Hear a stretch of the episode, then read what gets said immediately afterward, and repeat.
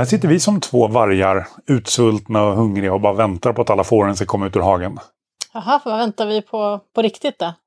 På att det här avsnittet ska släppas. Jaha, är det så du tänker? Ja, men det var så jag tänkte. Jo, välkomna till Småbrukarpodden. Det här är podden där jag och Tess pratar om saker som vi tycker är intressant. Och sen hoppas ju vi självklart att ni tycker det är intressant. Eller att du tycker det är intressant. Mm. Och om du gillar det vi gör så får du jättegärna dela det här avsnittet i sociala medier. Och vill du vara riktigt sådär snäll och trevlig så går du till lilltorp.nu nyhetsbrevet. Och så signar du upp där för att få lite, kanske få lite försmak på småbrukarboken. Mm. Som inte är skriven än men som, som ligger i, i tankar och planering. Så är det. Ja, i onsdags hade vi värsta äventyret. Ja, det var, ju, det var verkligen inte planerat heller. Utan det var ju ett spontant äventyr. Ja, vi, vi åkte ju till Sollefteå. Mm. Och vi skulle ju först besikta bilen. Mm. Eh, Och för alla som undrar hur det går med röda bilen så jo, den, jag höll på att säga den gick igenom besiktningen men den har, den har gråstarr på vänster öga. Ja, men den gick ju igenom. Ja, precis. Med två anmärkningar Ja. som vi inte behöver besiktiga om. Så att då är den ju godkänd. Det är godkänt. Precis. Eh, och sen när det var klart så brände vi iväg till ehm, eh, bilglasfirman. Mm. Så de fick stoppa på en ny ruta. Ja, precis. Under tiden där så ehm, gjorde vi lite ärenden och sådär. Och äntligen har vi avslutat Handelsbanken-kontona. Ja, det var fasiken inte lätt. Det är så märkligt tycker jag att man säger ni måste komma in till, till ett kontor för att avsluta kontona. Ja, fast det är inte ens heller bara... Alltså ja, ja och nej. För att varje gång som jag har liksom ringt dem och försökt avsluta så har de sagt att nej men det går, du måste komma in fysiskt till, till ett kontor. Varje gång jag kommer till ett kontor så har de sagt att de oftast inte kan hjälpa mig utan att jag måste kontakta befintlig bank som jag har nu för att de ska då avsluta den här gamla banken. Men eh, jag, jag kom ju på vad, vad problemet var, i alla fall för mig. Och det är ju troligtvis att vi har haft ett gemensamt konto där du har varit liksom kontoägare och jag har varit medkonto havare. Eh, och det kan då inte jag avsluta. Jag kan inte avsluta min del i det hela. Utan eh, jag kunde ju bara egentligen avsluta, jag hade något gammalt fondsparkonto. Det kunde jag avsluta. Men resten avslutades ju egentligen först när du avslutade. Men nu är vi, nu är vi sluppit dem i alla fall, det är jätteskönt. Mm. Ja, nu är vi Handelsbanken fria. Tjoho! Ja, faktiskt. Jag vet inte om man kan hitta en bank som är mindre kundanpassad trots att de har sina personliga banktjänstemän och alltihopa. jag, tycker hela servicen grejen med är så här personlig banktjänsteman, den är ju fånig. Ja, jag vet inte. Det är kanske någon som tycker att det är fantastiskt bra. Men jag tycker för min del har det bara varit strul. Och de vill ju ändå att man ska använda internetbanken. Ja, det också. Men inte- ja, jag vet inte. Och det är inte särskilt att de ringer upp dig och säger så här, du, nu har vi ett erbjudande på lån här så att du kan få 0,0001 procent billigare om du gör så här. Nej, så borde de göra det. Ja, men har de någonsin kontaktat oss? Alltså, Eh. Om man har en personlig bankman så borde ju den någon gång ta kontakt i alla fall. Ja, jag vet inte. Ja, precis. De har ju hört av sig ibland när de har undrat över våra siffror. Men det har aldrig varit något positivt. Nej. Då har de varit så här, nu måste ni komma ner och skriva på något papper eller någonting sånt. Nej, jag tycker det har varit ett härke faktiskt. Jag vet när vi... Eh, vårt eget bankkontor hade inte öppet på helgerna och vi skulle göra någonting på en helg för som, man jobbade ju på vardagarna. Eh, så då åkte jag till ett annat bankkontor. Då kunde inte de hjälpa mig därför att min personliga bankman var på det här eh, lokala kontoret. Så då skulle jag gå dit. Och jag menar, vad är det för skitbank? Har de inte öppet på helgen på ett kontor och man åker till ett annat, då ska man väl ändå kunna få hjälp. Så kan man säga det. Kan jag tycka. Liksom. Ja. Det är ju samma bank. Och det är inte så att det är så här banktjänstemannen skriver ner man borde säga banktjänstepersonen. Ja, Så att banktjänstepersonen skriver ner uppgifterna i sitt lilla block och har det så att det bara är hemligt för den personen. Nej, allting ligger ju online liksom, höll jag på att säga. Men det ligger ju i deras interna system. Så Ja, du har ju kundkort det. garanterat där Ja. allting syns. Liksom. Ja, och har de spärrat det så att bara en kan komma åt det, då är ju det systemfel i sig kan jag tycka. Liksom. Det är ju totalt idiotiskt, för det hjälpte ju verkligen inte. Det vart ju bara tio resor värre varenda gång. Det var så struligt. Mm. Men nu är jag himla glad över att jag slipper dem något mer. Precis. Så du som har Handelsbanken, du får gärna säga till vad du tycker. Kommentera. Ja, det verkar vara väldigt blandat. En del tycker de är superbra och andra tycker att de är jättedåliga. Så att det är nog väldigt lokalt kan jag tänka mig. Att har man en, ett bra kontor med, med människor som man liksom klickar med, så då funkar det säkert jättebra. Det är som med allt annat tänker jag. Att, Ja. Men så var det ju när jag jobbade på SN4. Eh, han som var vd där, han älskade ju Handelsbanken. precis. Ja, Och- vi har ju träffat på andra som verkligen har älskat det också. Så Ja. det är helt klart en mixad variant liksom. Visst är det så. Och sen där väl i Sollefteå så um, åkte jag ju och provkörde en traktor. Ja, för jag hittade ju den på tisdagen. Eh, på min Facebook så bara dök det upp en traktor som jag tyckte så fin ut som jag tänkte så här, men det där kanske skulle kunna vara något för dig. Eh, så då, och den var ju ganska nära Sollefteå så då passade ju du på att åka och kolla på den när vi ändå hade tid över. För vi väntade på att bilen skulle komma loss från, från bilglasfirman. Mm, för de skulle ha den bara över dagen. Ja, då skulle ha den över dagen, precis. Men vi hade ju några timmar att fördriva. Precis, så vi åkte dit och kollade. Och jag kan säga, det tog en stund att komma överens med den. För det är så här, jag, jag är inte riktigt eh, traktorkompatibel rent storleksmässigt. Det är Nej, svårt de att ha är väl stora ganska fötter. trånga va? Ja, alltså stora fötter och långa ben och, och lång så här, i största allmänhet. Det, det, det är inte helt enkelt att vika in sig. Nej. Men efter ett tag när jag liksom höll på att provkörde det här så kom jag ganska bra överens med den. Mm. Och eh, vi kom överens och som alltid när man köper saker så hade vi lite så här, jag höll på att säga budgivning, men lite prutning fram och tillbaka. Mm. Och så landade vi på ett pris som vi bägge två kom överens om. Så då var det bara att åka iväg och äta lunch och fixa lite annat. Mm. Och sen var det dags att köra hem den och vi, innan vi var helt färdiga med allting, det var klockan två. Ja, precis. Vid två så åkte jag, åkte jag före dig och då, skulle, då satt ju du i traktorn och skulle börja köra hemåt. Ja, precis. Och sen efter ett tag så fick jag soppatorsk. Ehm, var inte helt planerat. Ehm, så här i efterhand så borde det ha varit planerat, men ändå. Så jag fick ju ringa på dig så att du kom. Ja, och det tog ganska lång tid för jag hade ju farit iväg rätt långt så att det vart ju nästan en timme du fick vänta på mig. Ehm, så det, det tog ju lite tid. Mm. Jag har ingen, jag har liksom ingen tidskänsla där, för det var bara mörkt och snö. Ja, nej, men jag är ganska säker på, jag kollade klockan, jag är ganska säker på att det var ganska så runt en timme där precis. In, inte under en timme i alla fall, men det kan ha varit en och tio. Men eh, jag säger en timme. Och sen i höjd vid Röon, då... Eller sen ringde jag ju dig igen och sa att jag kommer behöva mer eh, bensin. Ehm, Och, ja, då, och då åkte du och hämtade det och sen så sa jag så här, ja men lägg det bakom mig så, så stannar jag när det går. Men jag såg ju inte att det var du när du kom. nej du bara körde och körde och körde och jag följde efter där i, i 30 plus. Och tänkte så här, fasiken ska du inte stanna någon gång? Ja, Men det gjorde du inte. Och så till slut så ringer du och så säger så ligger du bakom mig? Jag bara, ja det har jag gjort skitlänge nu. ja, då Ja. stannade du i alla fall. ja precis. Så på med lite mera, mera soppa och så körde du hem. Ja, precis. För då hade jag ju kört 100 varv kändes det som fram och tillbaka mellan dig och macken. Och det är ju liksom inte så här 10 minuter hit och 10 minuter dit utan det blir ju ganska... Det blir ju en halvtimme enkelresa ofta vart man än ska liksom. Det är en bit. Eh, så jag körde hem för jag hade ju lite... Jag hade ju handlat och sådär. När du hade kört iväg med traktorn så åkte jag och handlade. Så jag hade ju lite grejer som skulle in i kyl och frys. Och jag skulle fixa lite middag och sådär. Ja.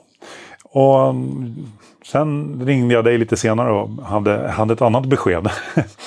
Men det, jag körde via Röån och sen via Tågsjöberg. Och så kom jag in på Lilla Skogsvägen som är liksom till Lilltärsö. Och håller på och kör. Ehm, för er som är bekanta så är det, och kommer man från Junsele så är det precis innan Tarasjöberg-kurvan. Alltså där man kan svänga av in, in till Tarasjöberg. Och möter en som ligger mitt i vägen med helljus på. Som vägrar väja. Så jag fick välja mellan frontalkrock eller dikeskörning. Så det blev dikeskörning. Mm. Ehm, lite obehagligt kan jag säga.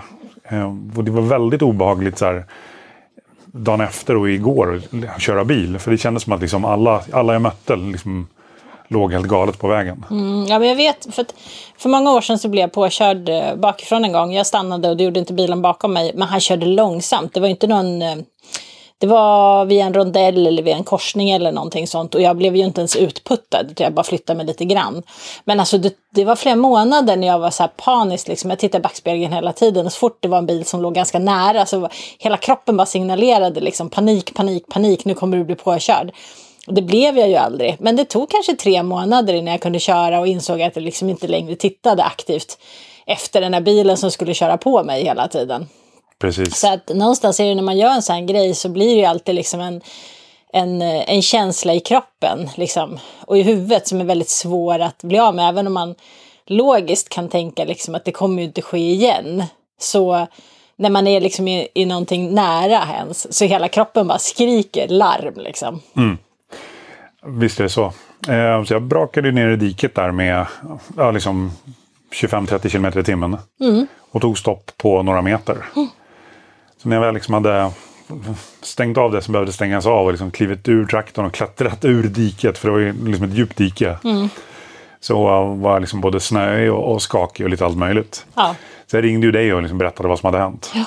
Och sen ut med varningstriangel och lite annat.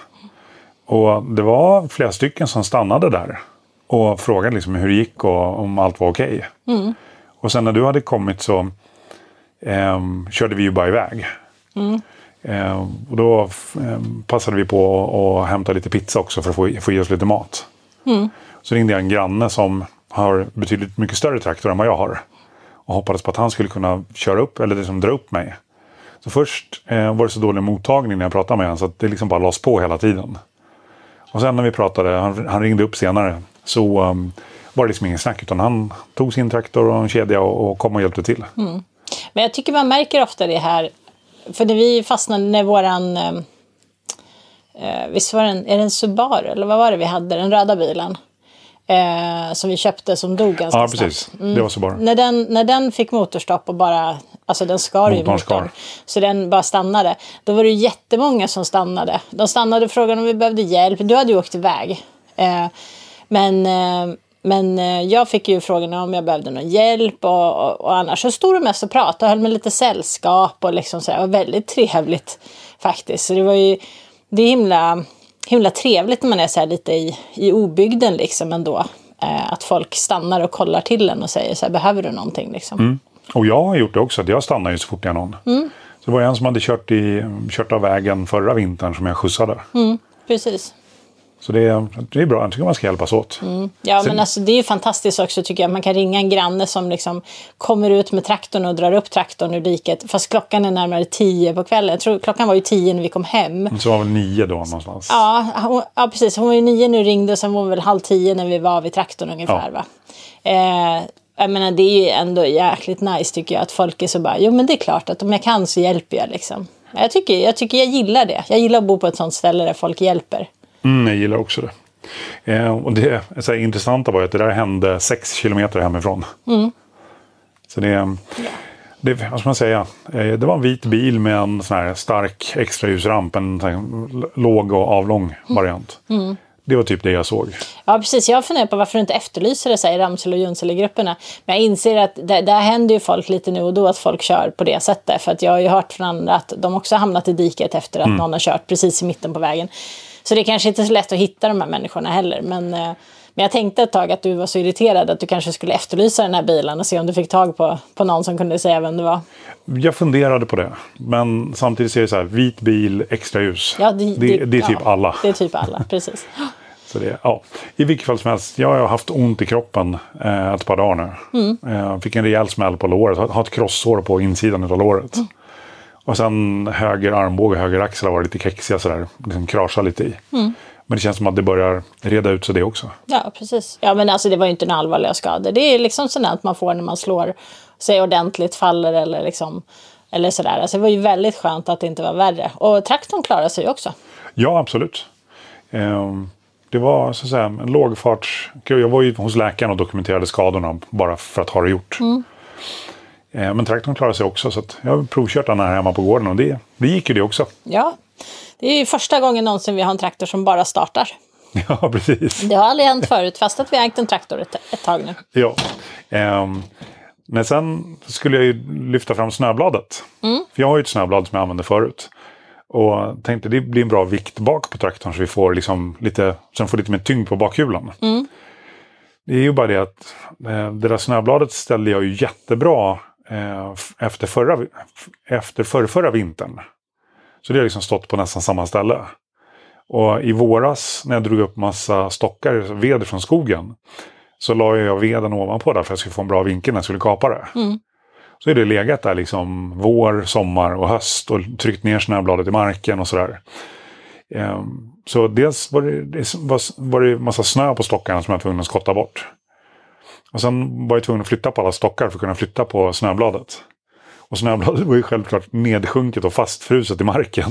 Ja, det var ju ganska logiskt uppenbart. Om man bor här så förstår man att det nog, var nog ganska tänkt att det skulle vara så. Liksom. Ja, Och frågan var ju inte om det skulle vara fastfruset, frågan var väl hur tusan du skulle få loss det. precis. Så jag körde på med, eh, tände en liten eld Mm. på snöbladet. Och det tog inte lång stund alls innan det var löst. Nej. Så det var ju bara att köra. Liksom. Mm. Nej men det är ju så. Man får ju lära sig liksom att det man lämnar som ska stå en, en stund, det får man ju ställa, på, ställa upp så det inte står direkt på backen. Mm. Och ställer man saker ovanpå så kan man ju räkna med att det händer saker på ett år. Ja men alltså vi har ju lerjord och tjäle. Det, det betyder att varje vinter så flyttar saker på sig. Mm. Det går liksom inte att komma ifrån. Nej, Och är det väldigt blöta somrar så sjunker de.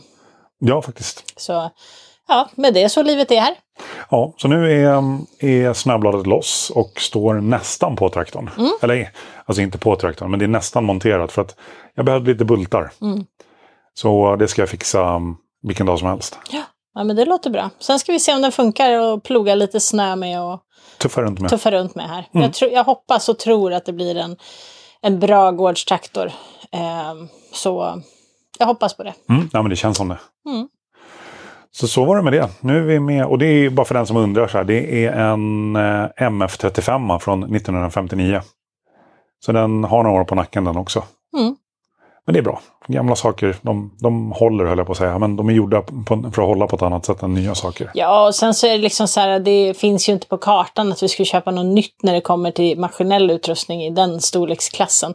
Det är liksom, det är för mycket pengar och det är oftast Oftast är det liksom alldeles för avancerat för det vi behöver. Så att det finns, liksom, det finns inte riktigt något syfte med att slänga så mycket pengar på något. Och det är inte pengar vi har heller. Så Nej, precis. det måste bli äldre saker, men det betyder inte nödvändigtvis att det är sämre. Det är lite det som är hela grejen. Jag tycker att folk är väldigt rädda för att köpa gamla saker nu, men jag tycker att vi behöver titta mycket mer på återbruk av saker som, som går att återbruka. Liksom. Och det tråkiga tycker jag är att väldigt många nytillverkade saker är gjorda för att inte kunna användas en gång till. Men titta bara på alla mobiltelefoner där du eh, ibland inte kan byta batteriet.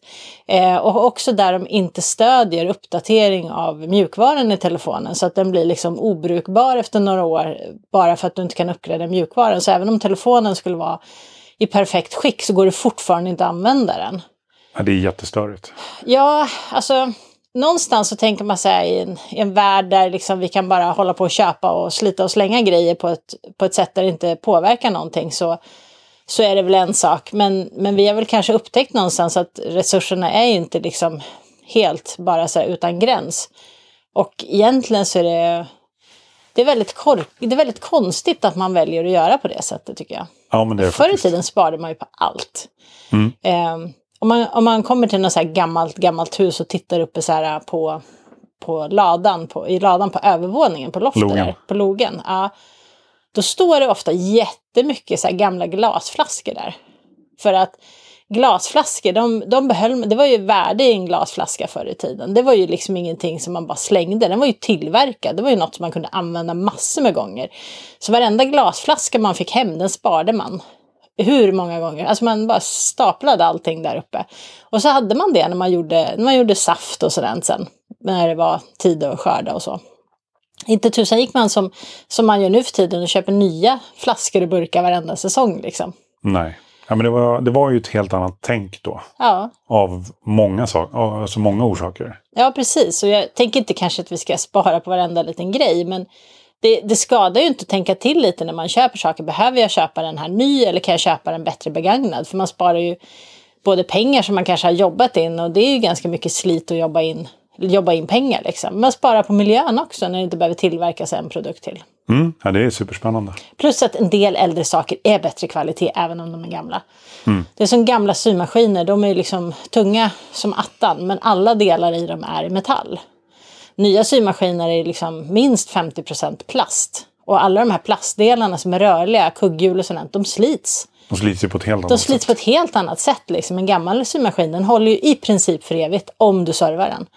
En ny maskin den har en begränsad livslängd för sen måste delarna ersättas. Så att, eh, och även när gamla symaskiner har ofta väldigt, väldigt fina stygn, väldigt jämna stygn. Så eh, det är, finns ju liksom ingenting som är sämre bara för symaskinen är, är gammal. Ja. Du, du bakade ju ett nytt bröd här. Eller ett nytt bröd, men det följde ett nytt recept. Jag byter recept jämt därför att eh, Du, kom, att- du kommer aldrig ihåg vad Jag gjorde kommer senast? aldrig ihåg vad jag gjorde sist. Nej, det är väl en del av sanningen. Sen har jag några recept som jag ofta gör om för att jag verkligen trivs med dem. Men eh, jag brukar byta recept hela tiden och så sparar jag liksom de recepten som jag verkligen trivs med. Och de gör jag om flera gånger. Eh, nu var det så, häromdagen skulle jag göra några snabba frukostfrallor och det brukar aldrig bli bra. Scones är det enda jag tycker som, som man kan göra snabbt, så samma, alltså innan man ska käka liksom. Och så blir det gott. Det blir, jätte- jag kan göra ganska goda scones nu. Men när man ska komma till så här frallor och sånt så tycker jag hittills har jag aldrig provat ett recept som jag har varit riktigt nöjd med. Och så var det den här gången också. Jag gjorde ju någon slags eh, eh, frallor med, eh, med torrjäst i som jäste i ugnen eh, liksom medan de gräddades. Och de vart ju som små runda hårda puckar. Det gick att äta dem. Det var ju inte så att de inte gick att äta. Men de var ju inte jättegoda, det kan man ju inte påstå. Och de såg inte jätteroliga ut heller. så det receptet gör vi inte om. Eh, så då bytte jag till idag för att jag ville ha några frallor idag också. Jag hade ju kunnat gått ner i frysen och hämtat ett bröd. Jag har ju bröd som jag bakt förut som ligger i frysen. Men jag ville ha frallor. Så då tänkte jag så här, igår kväll, tänkte jag så här, fasiken om jag skulle göra några så här kalljästa frallor över natten istället. Så jag letade reda på ett recept. Och det tog inte många minuter att röra ihop den degen. Det var torrjäst i den och lite vatten och lite olja och salt och mjöl. Det var inte så avancerat. Och man bara rörde ihop den tills den vart liksom homogen. Eh, choppade på ett lock och stoppade in i kylen. Och i morse så hade den jäst till dubbel storlek. Det var ju fantastiskt. Jag tänkte så här, kommer det här funka? Men det gjorde det. Så eh, då var det bara att ta ut degen, dela den i åtta delar, choppa upp dem på en plåt, köra ugnen till 250 och sen ha inne dem så länge som man ville tills de liksom hade bra färg. Slutade väl med en kvart tror jag, eller någonting sånt för min del. Och jäkla vad fina de var de där frallorna. De såg ju, det, där, nu börjar vi prata om något som jag kan tänka mig att göra om liksom. Det är bagerikvalitet på dem. Ja, snygga, vilket jag tycker är väsentligt också. Det ska se gott ut. Och jättegoda. Och jättegoda. Och väldigt enkelt recept. Ja, men det där tycker jag med recepten tycker jag är intressant. För det, det står ju ofta så här 24 stycken eller 12 stycken. Mm. Men det blir ju aldrig det när man bakar. Jo då. Ja, de blir ju väldigt, väldigt små. Ja, det är ju det som är problemet ofta. Att, att portionsstorleken på grejer tycker jag oftast är väldigt små. Det är lite som men det är lite som när man läser recept på mat också tycker jag. Då står det så här fyra personer. Och sen när man har lagat den där rätten så tycker man ju att du, det där var nog tre på sin höjd. Men det är ju för att de har energiberäknat alla recepten och för att det ska passa in liksom så att det inte blir för mycket fett eller så. Att det är onyttigt utan alla de flesta stora sajter och deras recept, de vill ju liksom ändå kränga på en nyttig mat. För det är, folk, det är ju ganska trendigt att äta nyttigt liksom. Så jag tror ofta att portionsstorleken är liksom eh, i nedersta marginalen bara för att det ska se himla nyttigt ut. Och så verkar det vara med bröd också. att Frallorna ska vara så jädra små. Det är ju inga butiksfrallor vi pratar om när de kommer ut ur ugnen. Utan det är så här små kuvertbröd. Och det De säljer ju inte ju på en matsked liksom. Precis, för jag menar, köper du frallor i butiken så är de oftast ganska stora. Mm. Men eh, ja, nej faktiskt, det, det kan man ju tänka på att jag brukar ofta väga degen. Eh, och sen så tittar jag så här, om jag ska dela den här i tio, hur mycket kommer varje fralla väga då? Och sen avgör jag ju därifrån hur stor den kommer bli. Och då tänker jag så här, nej okej, jag vill ha dubbelt så stor, då gör jag hälften så många. Just det. För att eh, jag kan tycka att det blir, jag är inte så intresserad av små kuvertbröd liksom. Men vet man ungefär vad en butiksfralla kostar eller väger så då är det ganska enkelt att ha det i huvudet. Så kan man bara väga och se så man får ungefär samma storlek på dem tänker jag. Men den här, den här, det här receptet var faktiskt bra för det stod att det skulle bli åtta stycken när jag gjorde åtta och jag tyckte de var jättebra i storlek. Ja, men det var de ju verkligen. Man hade ju inte behövt ha dem större. Nej, verkligen inte. Så att um, det var super. Sen är det ju det där också att jäser inte degen tillräckligt så blir ju bröden väldigt små och kompakta. Så hade de jäst helt, alltså om de inte jäser bra när man, när man gör det, man jäser dem för kort tid som underjästa, då kommer de ju se ut som små hårda kuvertbröd fast de hade kanske kunnat bli bättre egentligen. Så det är ju lite en, därav vikten. För degen väger ju inte mer än den har jäst, den väger ju lika mycket sen. Och vet man då att man vill ha en fralla som väger 60 gram eller 80 gram så eh, då, om man har det så då vet man ju liksom att man är på rätt eh, nivå redan från första början. Liksom. Mm, ja, men det är dagens eh, lifehack. Ja, precis. Eller jag bara använder våg jättemycket när jag lagar mat och när jag bakar. Mm. Jag tycker det, det är ju egentligen det stora lifehacket tycker jag. Att använda våg istället för att använda mått. Ja, och alla recept borde vara i vikt istället för i volym. Ja, absolut. Eller i bägge om man nu ska vara liksom att man tycker man behöver ha för att inte någon ska bli grinig då. Men jag tycker det är, det är lite förkastligt nu för tiden att recept kommer bara liksom i volymmått och inte i gram. För att eh, det underlättar så otroligt mycket när det kommer i gram. Ja, efter ett tag så blir man rätt van vid att räkna om de där måtten till, till gram. Men det är ändå störigt. Det skulle kunna stå direkt tycker jag i, i kokböcker eller på, på webben. Så är det. Vet du om att vi har nattgäster förresten? Nej, Jo, för att, eh, nere vid Ensilagebalen. Där är det världens eh, upptrampade viltspår. Det är liksom en bred gång i snön. Det är liksom inte så att man ser djur som har gått. Utan det är helt upptrampat. de har ett litet paradstråk där med andra ord. Ja. Det var ju någon dag här när jag satt och hade möte som rådjuren var här mitt på dagen och något. Ja.